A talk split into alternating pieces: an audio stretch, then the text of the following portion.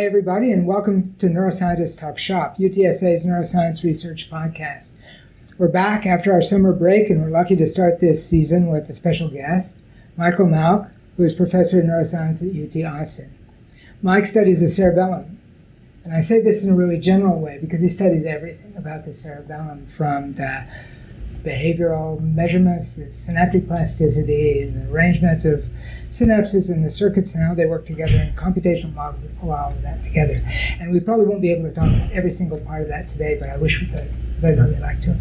So, hi, Mike. Hi, Charlie. Thanks for having me. It's fun to be back for my second one. Yes, Mike was with us once before, episode 16, September 4th, 2008. Mm-hmm. And um, even though it's been a while, if you're interested in this topic, I suggest you go back and listen to that podcast as well. I did this morning, and I think it was really great. So, also with us today is Josh Goldberg. Hi, Charlie. Josh is a visiting professor here on summer sabbatical. His permanent address is Department of Neuroscience at Hebrew University in Jerusalem. And he's a neurophysiologist and computational neuroscientist who works on basal ganglia. Oh, okay. Good to have you, Josh. It's good to be back and again. Josh has we've done a podcast with Josh as well. I was it was remote, but that was remote. And during the days of remote podcasts, right? May they never return. And uh, and also with us is Francesco Savelli, one of our podcast regulars, Hi. an expert on hippocampus and spatial navigation and computer science. Yeah, some of that. And uh, and me, I'm Charlie Wilson. So, Mike, uh, one of the things I think about reading your work is just the the temporal grain of neuronal activity. So it's very common for us to study those of us who have studied in vivo neuron spiking while the animal is behaving are used to thinking about behavior in little epochs of time. And we've usually created these epochs of time as a part of the experiment. This is where I present the cue. This is where the animal gets the reward. This is the animal's act that it has to perform. And then we divide up the time in each trial according to those epochs, and then we record firing rate during each epoch and say, well, this neuron fired during the cue, this neuron fired while the animal was running down the maze, this one fired at the choice point, this one fired. But it seems to me that at least in the cerebellum, what you're seeing is a finer scale of neuronal activity. So in one of these experimenter defined epochs, like when the cue stimulus is being given, different neurons are firing in a sequence, and the sequence is meaningful. And part of the circuit function is derived from the fact that it is not uh, homogeneous during that sequence. So, could you tell us about that, about the particulars of that, how you discovered that, and what your uh, sure. yeah, what your evidence is? So we yeah, so we study the cerebellum. One of the ways we study it is there's a behavior eyelid conditioning that taps into the cerebellum unusually directly. So two inputs to the cerebellum, mossy fibers and climbing fibers. There's two stimuli in this form of training. You play like a tone and then a little poke in the eye, little experimental poke in the eye. That activates, those two stimuli activate the two inputs. Learning happens in the cerebellum and then cerebellar output drives the expression of the eyelid responses. The animal learns to close its eyelid when the tone comes on kind of a silly looking form of learning, except it taps into the cerebellum so directly that it's useful for us to study. So, one of the things that uh, derives from the fact that there's such a tight relationship between the stimuli that we use and the inputs to the cerebellum and uh, the output of the cerebellum and the behavior is that the behavioral properties, the little nuanced behavioral properties of this form of learning, eyelid conditioning, tell us things about what the cerebellum does. So, one of the things that we see in that behavior is that we play a tone, we poke the animal in the eye, metaphorically, and uh, it, the animal learns to close its eye when the tone comes on. Uh, but it, there's more than that uh, if we vary the if we vary the time lag between when we play the tone and we threaten the eye, the cerebellum doesn't just always respond the same way, but it actually has this clever trick where it can wait. And if, if the tone comes on one and a half seconds before the threat to the eye, it'll wait and make uh, an eyelid response just when the threat is going to happen. But it, or if we if the if if the tone and the thread are only a quarter of a second apart, it'll make them. It won't wait. It'll make a much faster response. So, the cerebellum has this way not only of encoding that the tone is on, but it it has a way of knowing well how long has the tone been on, and uh, so that extra coding means that if you uh, freeze a moment in time and you could look at the activity of the neurons doing the coding, you could uh, you could tell not only that the tone was on, but you could infer how long it had been on, and that the learning neurons of the brain can use that extra coding not just to learn to close the eye, but to learn to close the eye at just the right time. So does it is is there like a group of granule cells? I guess it is granule cells that we're Yeah. thinking about. There's a group of granule cells that mean it is 50 milliseconds from the time that I'm going to get the unconditioned stimulus, and then on the next trial, that same group of neurons means 50 milliseconds, Right. and that that is very reliable across neurons. So it, it takes a very common way that we think in neuroscience, which is uh, there's an input to a part of the brain, and that brain will uh, will use a layer of neurons to encode that that's happening. So uh, we could say that a tone comes on, and there's some subset of all these billions of granule cells that when they come on, it means hey, a tone's on. All we're doing, we're going to add to that the idea that instead of those neurons just remaining active through the whole duration of the tone, the cerebellum is designed to, to produce a richer code where there are neurons who fire just at the onset and then granule cells that fire a little after that and a little after that. Um, so that if you froze a moment in time, again, you could say, "Oh, the tone is on. The tone's been on for two for a quarter of a second. Okay. Um, very important that uh, not just that there's a changing pattern, but the pattern is the same every time you play the tone. If the pattern varies, if it's one pattern on the first time you play the tone, a different pattern on the second time, the, the cerebellum couldn't learn what to do.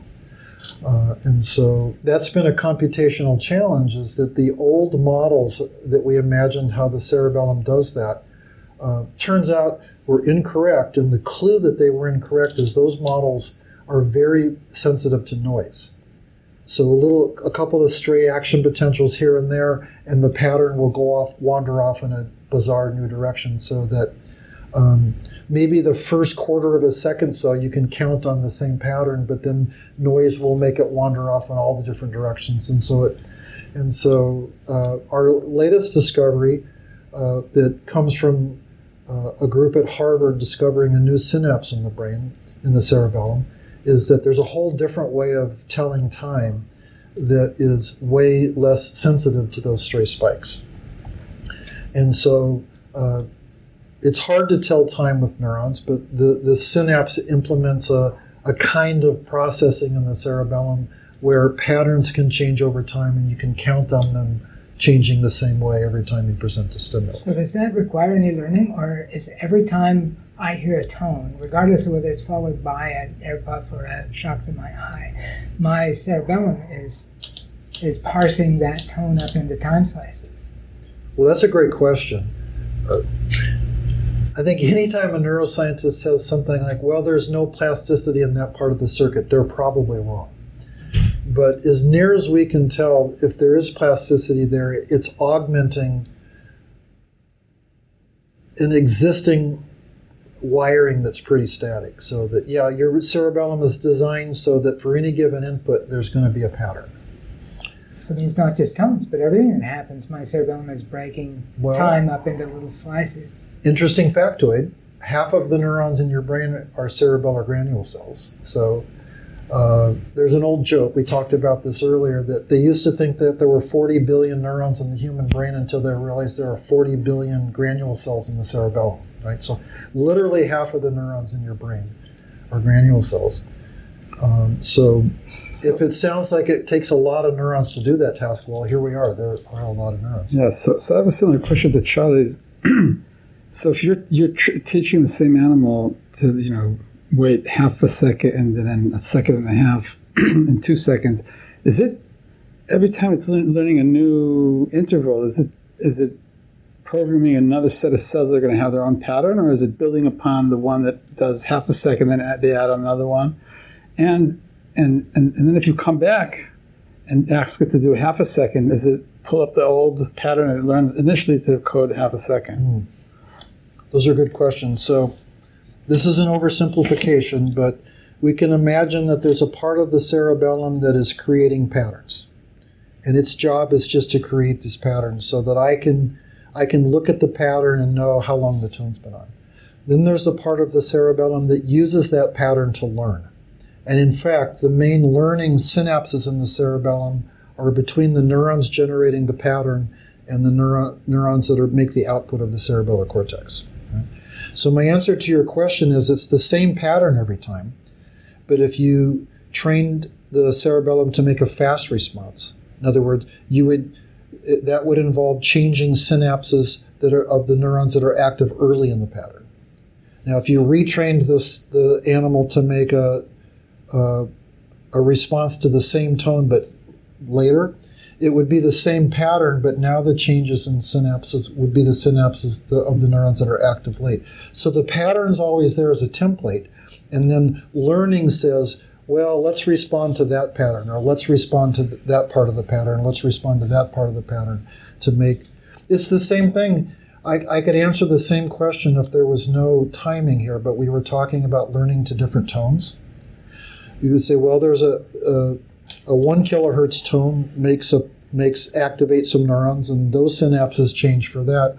A 10 kilohertz tone activates some other neurons and changes in their synapses. So now it's the same tone with a t- pattern unfolding in time. You want an early response, you change the synapses of the early firing neurons. You want a later one, you change the synapses of the later firing ones. So the granularity of these time slices is has been fundamental. It tells you how quickly in time things can be responsive. So what is the granularity of that? What are the durations of activity of these granule cell groups? Well, we only know this from guesses from simulations because granule cells are no, notoriously one of the most difficult cells to record from in the entire brain. So we can record from them uh, in slice, in vitro, and learn their physical properties. It's almost impossible to record from them in, in, an in vivo, in an animal. It's one of the reasons, Charlie, that I started doing these computer simulations. Mhm. We had ideas about granule cells and we can't record from granule cells. But granule cells are really simple, and that makes them amenable to building um, accurate, sort of biologically uh, reliable, faithful simulations. And so we resorted, resorted to simulations to say, well, if we could record from them, what do we think we would see? Isn't it something? Every part of the brain has its gotcha. Nope. So there's some parts of the brain where you you can record the neuronal activity, but they don't have any straightforward Right. relationship to behavior. Right. The place where you have this wonderful relationship to behavior, and then there's some crazy circuit that you can't sort out. The cerebellum has this great circuit that we understand pretty well, and great relationship to behavior and to sensory stimuli, and then one of the most important neurons in it, Intractable. yeah, attractable. So, but if I, if you let me use my simulation behavior as uh, the basis for my answer, uh, and then say that even if I didn't have that, we can kind of infer the granularity by. So one way that you could infer infer that indirectly is um, how uh, how fine grained of temporal uh, discriminations can the cerebellum make? Can the if you if you train the cerebellum to make a response at 200 milliseconds, can you use a different stimulus and make 210? You know, so there's a limit to the granularity of, of the output. So if I combine those two things, the insights from the simulation and indirect guesses from the granularity of the output, um, things are cha- well, and then and then there's a complexity. Uh, early in a stimulus, things are changing rapidly. Like, like every 50 milliseconds or so, with probably mostly different set of neurons.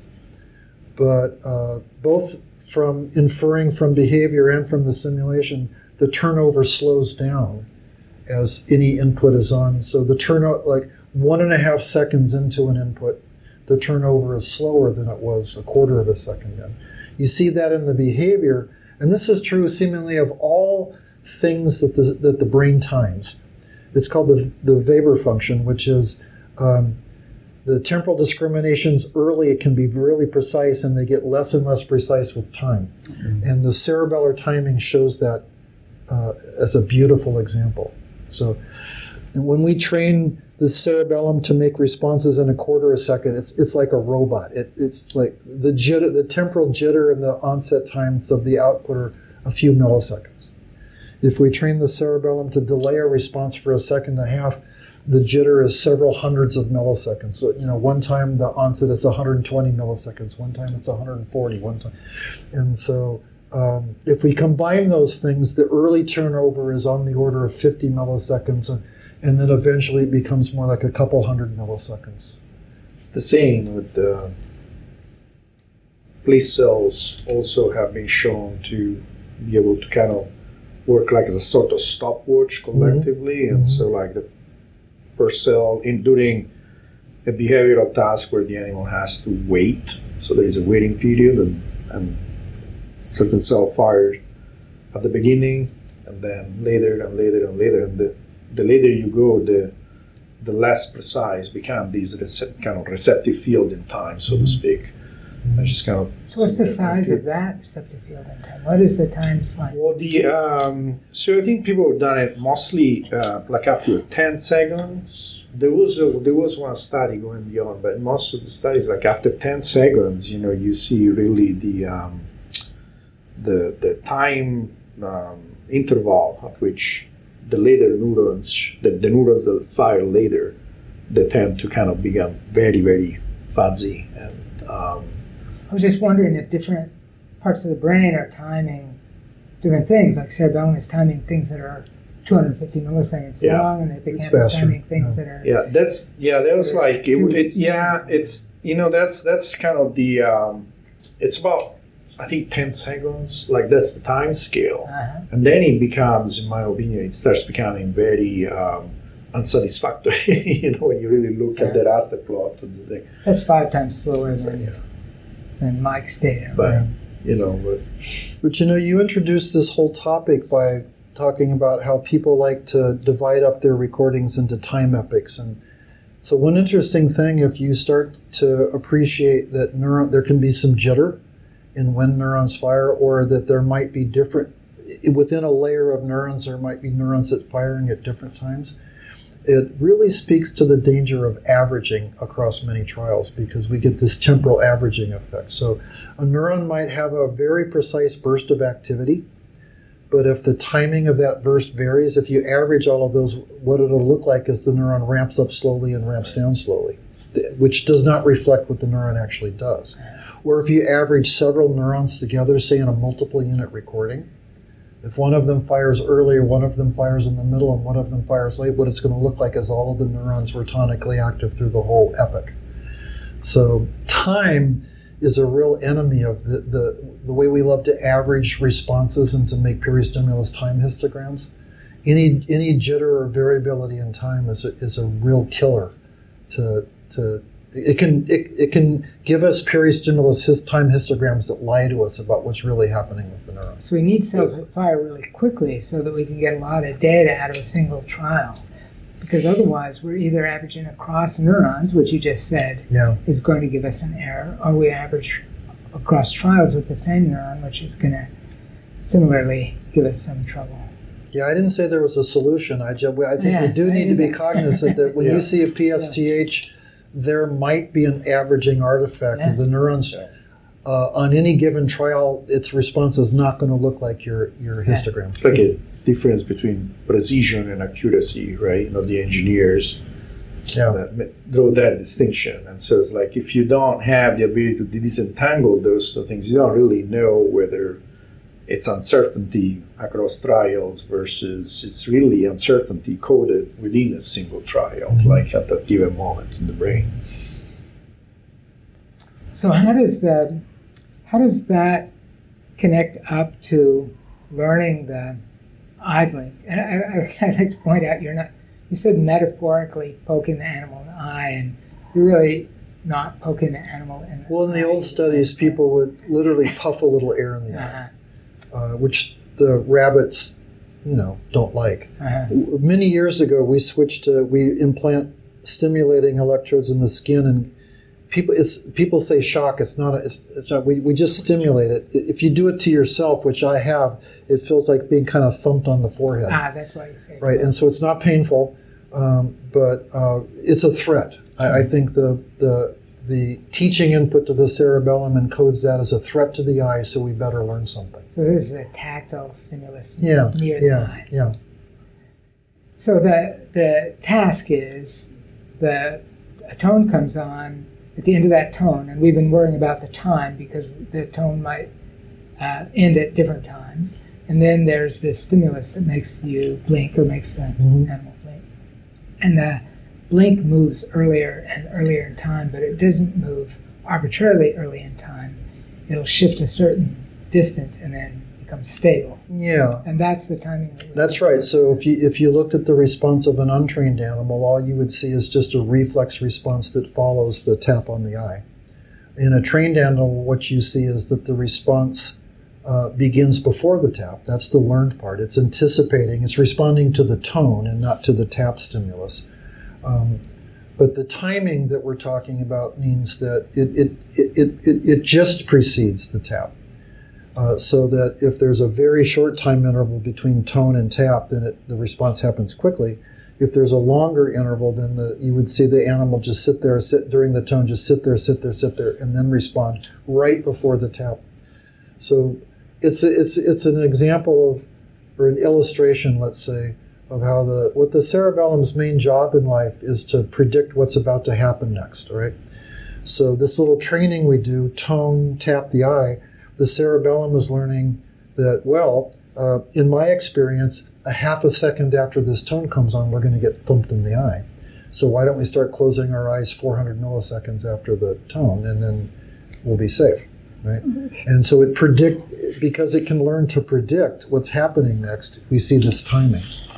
So I'm curious about one thing um, as you extrapolate on this idea that you know it predicts things, and you you know give us the example, you know, walking, and so um, the cerebellum then should be able to keep track of multiple timeline at the same time, potentially staggered or overlapping, because there is a lot of things going on, right?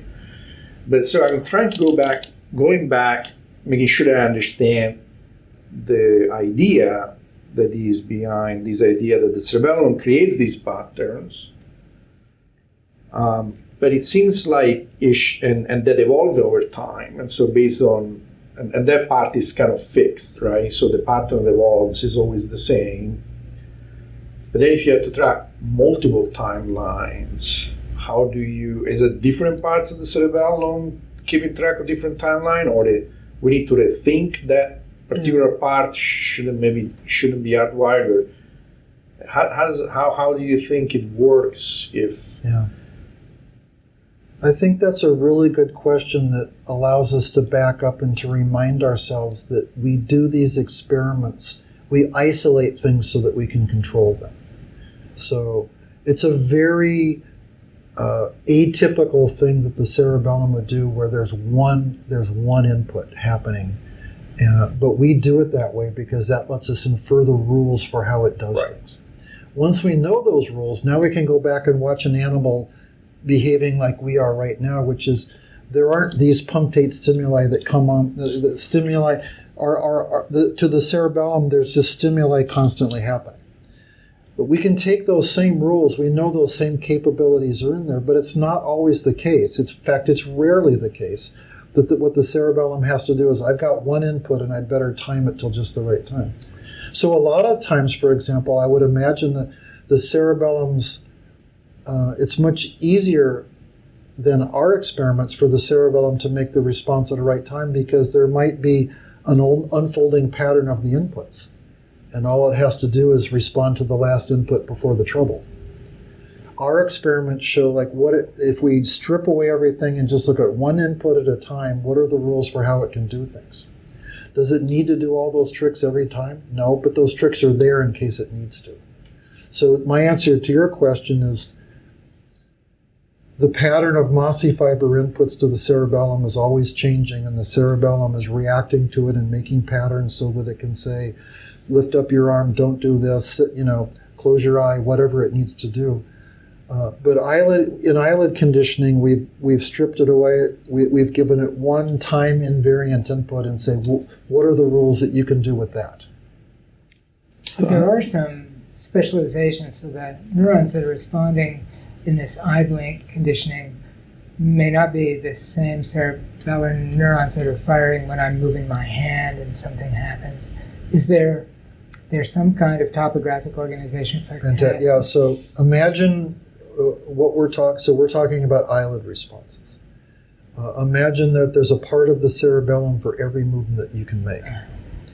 And so the idea of these simple exp- like who cares about eyelid responses? Honestly, I do not. Okay. But using these eyelid responses, we can infer the rules for how these parts of the cerebellum work. And the idea is the rules that control the cere- parts of the cerebellum that controls your reaching are the same as the rules for the, that we reveal with the eyelid. But there is there's a motor map in the parts of the cerebellum that are motor, which is not the whole cerebellum, but the parts of the cerebellum that are motor, there's a map. There are and, and it's a funny thing about the cerebellum, but all of the neurons that care about one movement are arranged in long, skinny stripes called parasagittal stripes. So there's a stripe for eyelid responses. When we're implanting our electrodes, we we have we can be really sloppy in, in the x direction. We have to be really precise in the y direction because the stripe is kind of skinny. Okay, so there so there's a but but there the, the the map is these series of stripes, and each stripe has its own motoric thing that it cares about. Well, it's not very uncommon for us to time have to time a hand movement or a finger movement, and something tells us that time is coming, and then we have. So it's not that unusual with that. Yeah, I don't think we realize how much time comes into play for every the accurate. So, I was a baseball player, so I, I you know, so when a pitcher throws a ball, the difference in timing of the release between a low pitch and a high pitch is a few milliseconds. So the cerebellum, the, the cerebellum of a pitcher has to be able to say when it's a low pitch, we have to release, you know, we have to re- release the ball four milliseconds after when we release the ball for a high pitch. Right? And so just imagine anything precise and particularly precise and fast that we do. Um, timing, knowing exactly when to twitch the muscles is important as, as which muscles we twitch and by how much. So, I had a, related question. so your your experiment you've been using is sort of a stimulus response experiment, but as we were discussing earlier, and just mentioned now is that the cerebellum is supposed to plan out these, you know, smooth movements and reaching. So, have you ever experimentally checked whether this generalizes to self-initiated movement or some other form of uh, of learning of learning or training where you could see whether it's still uses the same rule? You're, you're assuming it, it, will be the same thing, but have you actually tested it on a, another kind of task that isn't? So well, well, not my lab, but uh, one of my favorite corners of cerebellar neuroscience is there an, another very natural behavior that people have used with great success to study the cerebellum is this vestibulo-ocular reflex that we have that we don't think about, but we have a reflex that none of us think about. And when you move your head to the right, your eyes naturally move to the left by exactly the right amount so that you're you're looking at you know, I'm looking at the camera, and if I move my head back and forth, my eyes are moving exactly the opposite mm-hmm. direction so that my gaze remains on the lens of the camera, right? Um, the accuracy of that reflex is controlled by the cerebellum. The cerebellum can learn to increase or decrease how much the eyes move when the heads move. When I take, so I was talking about this with the students earlier. I'm looking at the camera. I move my head back and forth, and the camera's not moving because the, my eyes are moving. That changes the optics. Now, when I do this, the camera's jumping when I move. In about 10 minutes, if I keep doing it, it'll stop jumping. That's the cerebellum learning, okay? Uh, it's a very different form of learning than eyelid conditioning. It's natural, eyelid conditioning is not.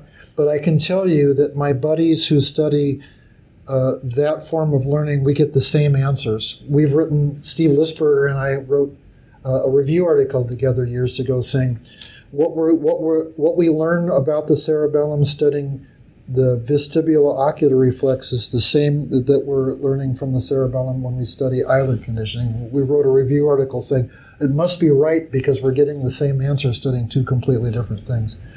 Um, but in the end, we sacrifice.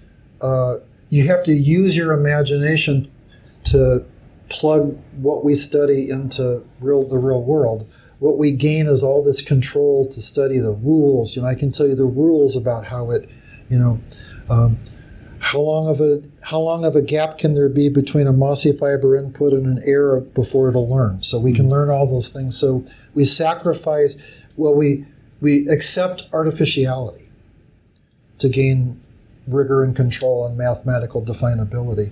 But then it's wonderful to have other people studying the cerebellum where maybe they don't have as much control, but they have more relevance. Mm. And when we notice that we're thinking the same way, then I think that's the, that's the check that you know maybe we're not barking up the wrong tree. So I want to ask another question, the- changing the tone. How old, how ancient is the cerebellum? Mm. It, it first appears in fishes. And uh, from fishes to amphibians, um, the wiring of the cerebellum isn't quite the same, but all, all mammals, to be sure, the wiring of the cerebellum is, is, is, in, is well, I'm sure there are small differences, but uh, they're not the kind of differences that make you wish that you studied humans instead of, you know, rabbits. So it's it's it's the nice thing about studying an old part of the brain is that the relevance of mouse studies to humans is more assured than you know a lot of the things that we do. So I'm, I'm wondering, I know it's hard to answer questions about how to generalize, and you've just been okay, telling us why you don't want to do that too much. But with everything you've talked about is a sensory motor thing, and you said there are parts of the cerebellum that are motor and parts that aren't. So is there a is there an analogous thing that the that the cerebellum does with non-motor, maybe just pure sensory uh, s- stimuli without any motor component? Yeah. Or? Well, thank you for prefacing your question by saying you can speculate because that.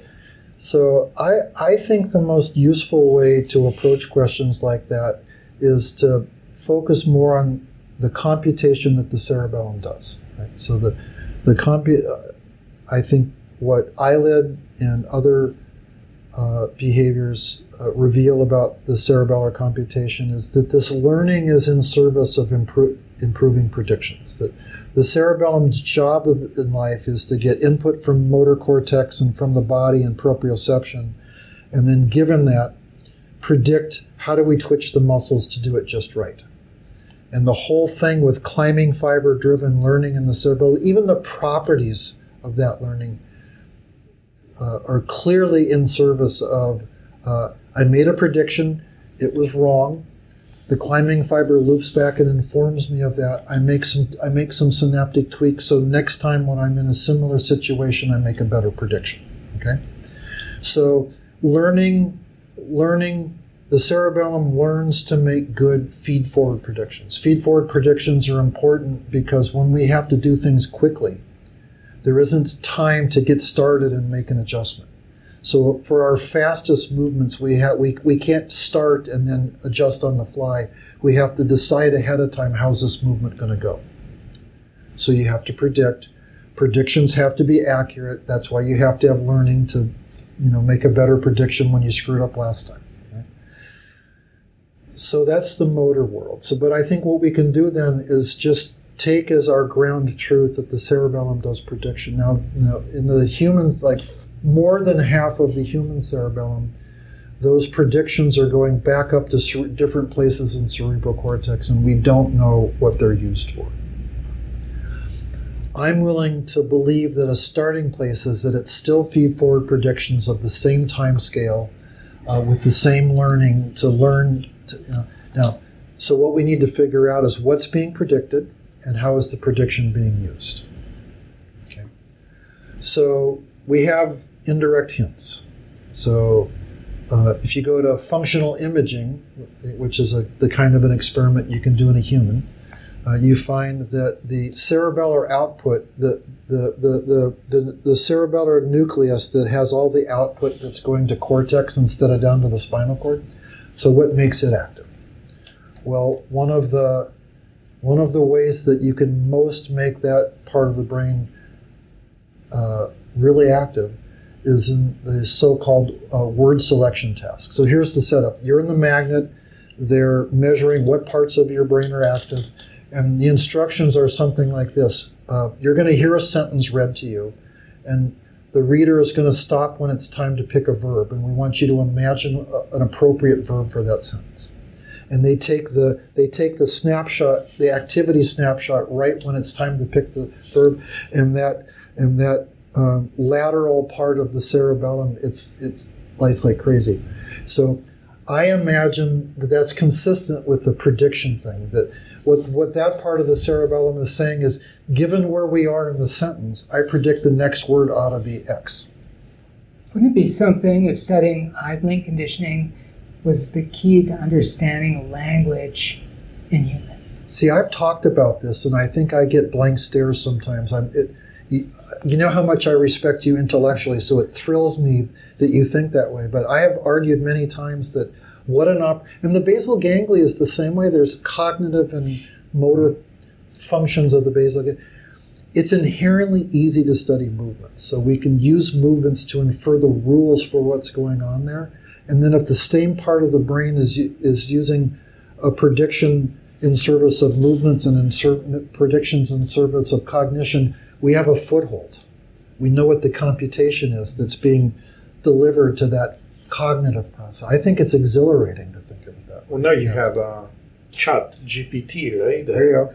The essential the technology is basically an, an expansion of the technology that would you know complete your sentence up to a few years ago, and now it can complete the complete the entire essay. See, it's funny that- essentially, and it's like Yeah. now maybe if they give you that stare, you, you get something to tell them. Well, people get weirded out that Chat, Chat GPT is somehow sentient or something, but it's just a big correlation that it's it's scanned the internet and it knows that following these four words, the fifth word ought to. And it's surprising how natural of sentences it can produce doing just that trick.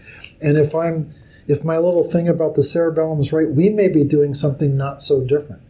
Given that I'm given the four words that I've just said in this sentence, the cerebellum could say, well, you know, a good fifth word to complete your thought would be So I So, actually, uh, there's my should go back to podcast to listen to Carl Petermeyer uh, telling us exactly that about chat Nice. GPT and human comprehension. So this is a very good place to end. So thank you very much, Michael Mauk thanks for having and me. It's uh, fun. Josh and thank you. Francesco. Absolutely. This has been Neuroscientist Talk Shop. One request. It was 15 years. Can I come back sooner than 15 years? Absolutely. Cool. Deal.